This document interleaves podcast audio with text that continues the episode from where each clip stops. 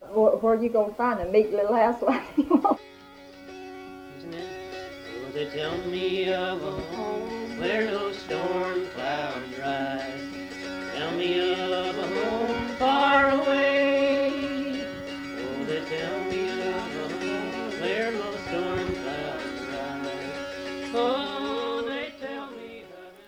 Hello and welcome, everybody. You're listening to It Still Lives, the Foxfire podcast, where we take you on a journey through Southern Appalachian history, one story at a time. I'm your host, Kami Ahrens, and this is our second installment for our celebration of Women's History Month. In our last episode, we featured three different interviews that came from three different generations and shared different perspectives on women's roles in society, in the family, um, their role in the workplace, um, all from 1975, which was a pretty pivotal time for the women's movement, both in America and internationally. Um, I hope it was interesting for you and provided you with some different perspectives and a different way of looking at um, how Appalachian women um, perceived themselves and how they related to the broader nation. This week's going to be a little less academic, a little less formal, um, and I'm just going to play a series of clips from a long interview with one individual. So, the Foxfire archive is full of women's stories that are just impactful and really powerful stories. We're working on a book project to put some of these narratives together um, that'll highlight just women in Appalachia. And I'm really excited to be a part of that project and to bring you more information about that soon. However, I wanted to share one woman that I discovered in the Foxfire magazine who will be a part of that book project. In the archive, we have a few anomalies, as I would call them. A, a lot of our interviews are with a pretty standard demographic, usually an older woman who's been raised in the mountains and she's sharing tales of her childhood growing up on the farm um, or the homestead in the mountains. And this interview is with an older woman and it is recounting her past as a young adult, but she is actually an Italian immigrant. We unfortunately do not have many immigrant stories in our archive, and this is something that we're working to correct and to fill in some of those gaps. But I find this story really interesting and really compelling because um, this woman was a, a young adult in Italy during World War II.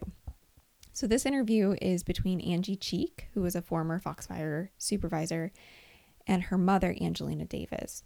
Angelina grew up in Milan and was on the front lines of the war, and she worked for U.S. Army headquarters and ended up falling in love with an officer there. And then she took a boat to America and moved to Clayton, Georgia in the early 1950s, which at that time was a teensy tiny town.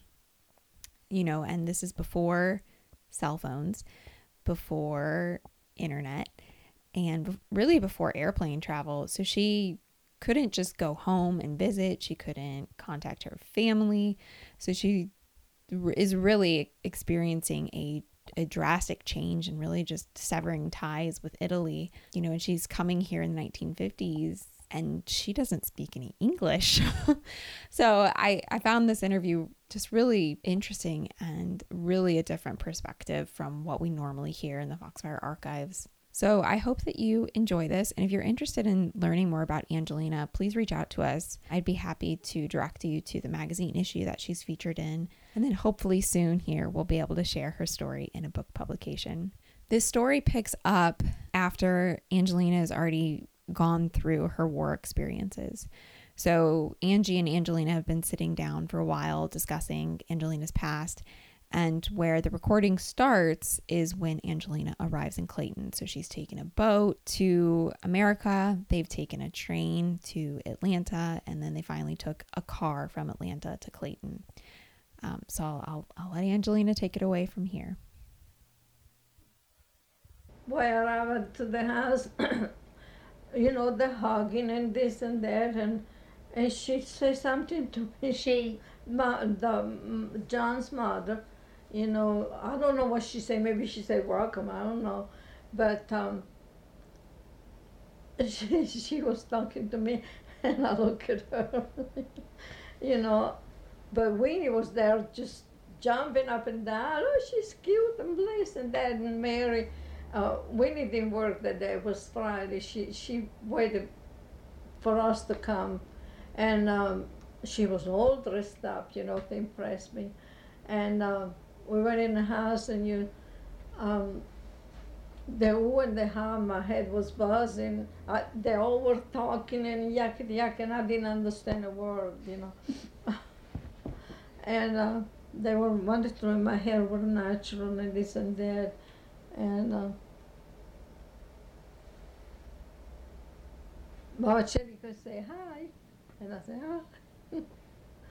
so it went up to the next day like that, and then the next day they fixed breakfast, and uh, they fixed, they say, a good breakfast, uh, sausage and egg, and scrambled egg and everything. And when I saw it, my stomach, because in Italy we just coffee and, and, milk, you know, coffee and milk. We have that and, and biscuits, you know, biscuit.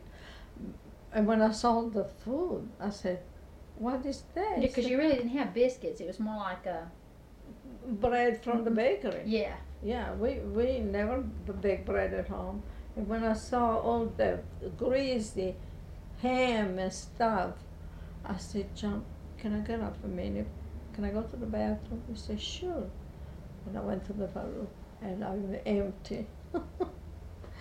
oh gosh! Then they knew I was vomiting, so then they came over and see if I was sick. I said, yes, I am sick. And I say, I hope it's not like that every morning. I say, I can take it. Because Yeah, one time you told me too about eating corn.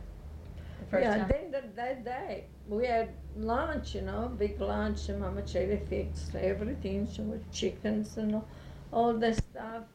And uh, I like that they have rice and gravy, and, and I enjoyed that. And and then she put this big bowl of cream, uh, corn, cream corn, and and I said, what's she doing? I mean, why? Strange, you know, why they putting the corn in it? And I said, John, what's that? And he said, that's corn. And I said, uh, what we supposed to do with it? He said, eat it. I, I, I made a face like that, and then his brothers understood what was going on. And he said, yeah, they don't eat bread, and I don't eat corn in, you know, in Italy, you know, they corn just here in America. And he said, what you do with all that corn, Mama? He said, I say we give it to the animals. we fed the pigs and So then, then after we finish eating, John said, come on, take a seat. That time. I said, okay. And we got in a car. We, we didn't even go straight because, you know, there was a mountain there at the crossing on 441. There was a mountain, you know, with a hotel on top. And we went around and and uh, it go this way, south, and then it go north. And, and I said, John, please, I'm getting sick. You said you're going to take me to see the town. He said, this is it. We've been looking at it. Oh God! I said, don't say that. He told me it was a small town, but that is not small. It's nothing, you know. and you know now you can see the town. You see the drugstore and uh, Main Street is pretty full, you know. But then there was nothing there. But uh, and I tell you, I said, this is the town. I can stand. I was expecting to see a town, you know, a group of houses together. And I came home and I put my head under the pillow and cried, cried, cried. I would have come home if I could. It, I understand it was a small town, but that was nothing. It wasn't a small town. And uh, but you know, a lot of the time I got used to, and uh, then the people start coming and wanted to know me and, and they made a big fuss about me. Oh, she's beautiful. She's pretty and she the they start talking something and some word I call on and I say yes, no, and this, and uh, they were looking at my shoe with the platform. and uh, then that was Friday. Then Sa- Saturday night, they had a dance at the gym, at the old gym, and Daddy took me there to, you know, show me to the people, and uh, everybody was so great. I tell you, I'll never forget the way people treated me when I came. Uh, they were just, just sweet, and if somebody I like them, I force myself and I try to understand, you know. But if I didn't like it, then me don't understand. to get rid of it. I know, because I know you and Daddy spoke Italian, Yeah. um, so that people wouldn't understand. Yeah. Yeah. I I know for years you didn't get your citizenship. No, I got that, I found a letter. It was in about nearly 60 that I got my citizenship. I was scared. I was scared that I had to take the test and I went there and they asked so many questions, you know, and I was shaking. Joe Brewer and Miss Dawson came down with me to Atlanta as a witness, and uh, and I remember the question. He was good. He was asking many questions to everybody, and then he asked one Who's he? the man there in charge, and uh, then he asked me each one of- one of them one question, and he asked me he said how many justices there are in the S- Supreme Court, and I said eight, and he said no nine, and I said well I didn't finish. I said eight and plus the Chief Justice may nine, and he smiled when I said that. He said you smiled. he said you deserve it. and then I, uh, I had to fill up a paper all the things I belong to at that time. I've been here a while, and, and I put the Legion, Lady Legionnaire, and uh, the Girl Scout and Boy Scout. You know, I was working for, and uh, uh, I am a day mother at the school, and and I wrote a lots of stuff. And, and he said, "This is very impressive." The man kept reading and looking at me, and uh, and John said, "Isn't that something?" He says, "She did all of this, and she didn't even speak well English. You know, I mean, I was speaking then, but I had a strong ac- accent, and um, No. and uh, you know, and it was it was fun, and then everybody was inviting me, and this club and that club and the PTA, and uh, and I was embarrassed, and I kept those eyes looking at me, and I said, "I'm sorry." I kept apologizing. I don't speak English, well. We don't care what you say. We like to hear talk. say whatever you want to. Yeah, and they were still there. Well, how did you learn to speak the language? a word at a time. With, well, I tell you, it, it wasn't as hard as somebody else because I work at the office in Italy, at Porter, and there were always officers coming in and out, in and out, and, and then you grab words, you know. In fact, when they talk to me, I always answer in Italian, but, you know, I understood what they asked me, you know. And then when John, Daddy did, I had a job, uh, he, he had to travel all over this town, you know, by 70, whatever, and uh, he had to communicate with people. I didn't know the English word for daddy, but I knew what he was saying, and I translated to the people, said what he wanted, what he was telling them, you know. And um, so, you know, I thought, well, I knew enough to be my, my myself if I had to go somewhere. But when I came here, it, it sure, don't you? Ain't you going there? Ain't you? I look at the dictionary, I couldn't find ain't you. don't you like it? Don't you? I ain't. I ain't do it. I ain't doing that. And I, I, I look at Daddy and like to say, please help me. Well, tell me about the can opener thing, going to Belk's. Yeah, when I went to I went to Belk, and um, I said, Daddy, let's go in there and see.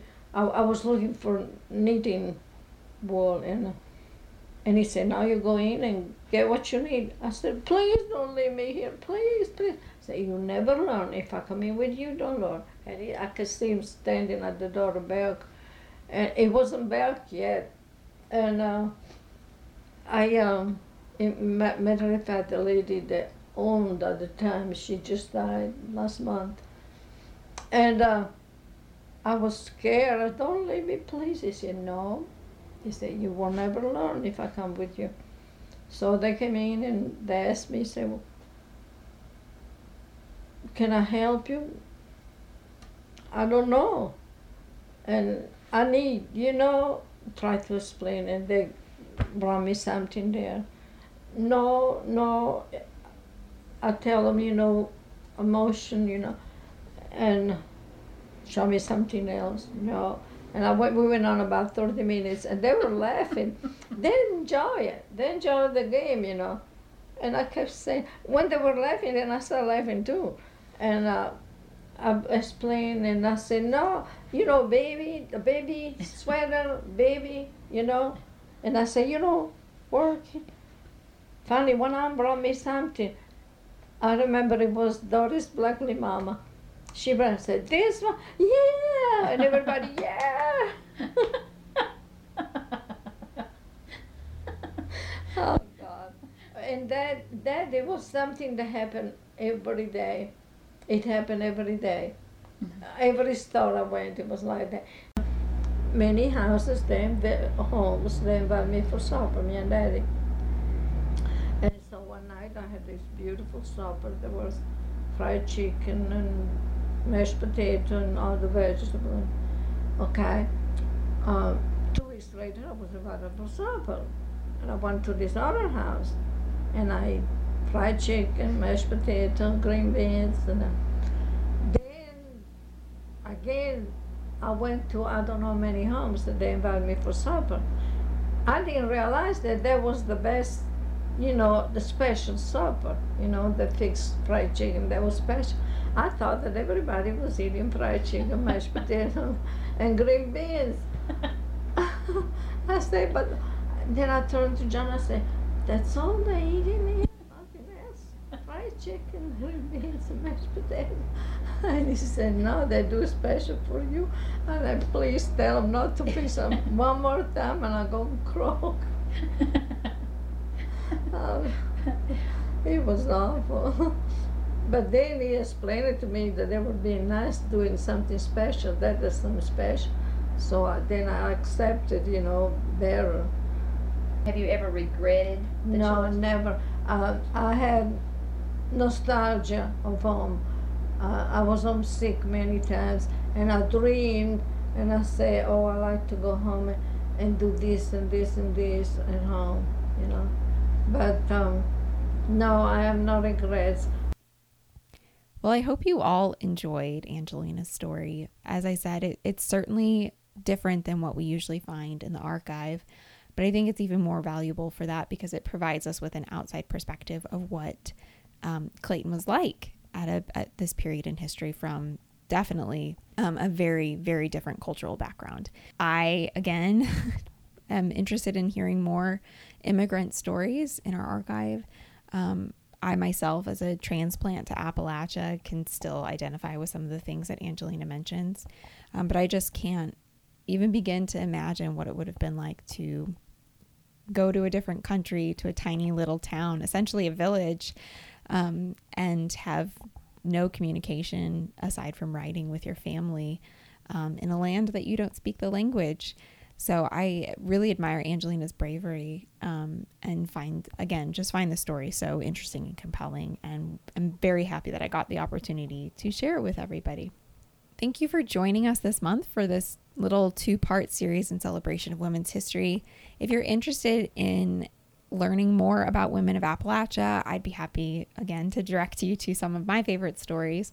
Please reach out to me at it at foxfire.org you can contact me on Instagram or Facebook.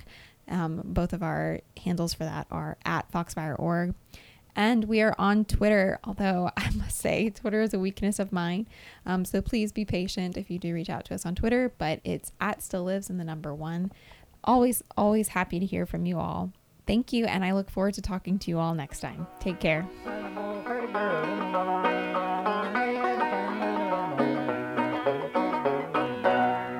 If you don't like that, you can throw it away.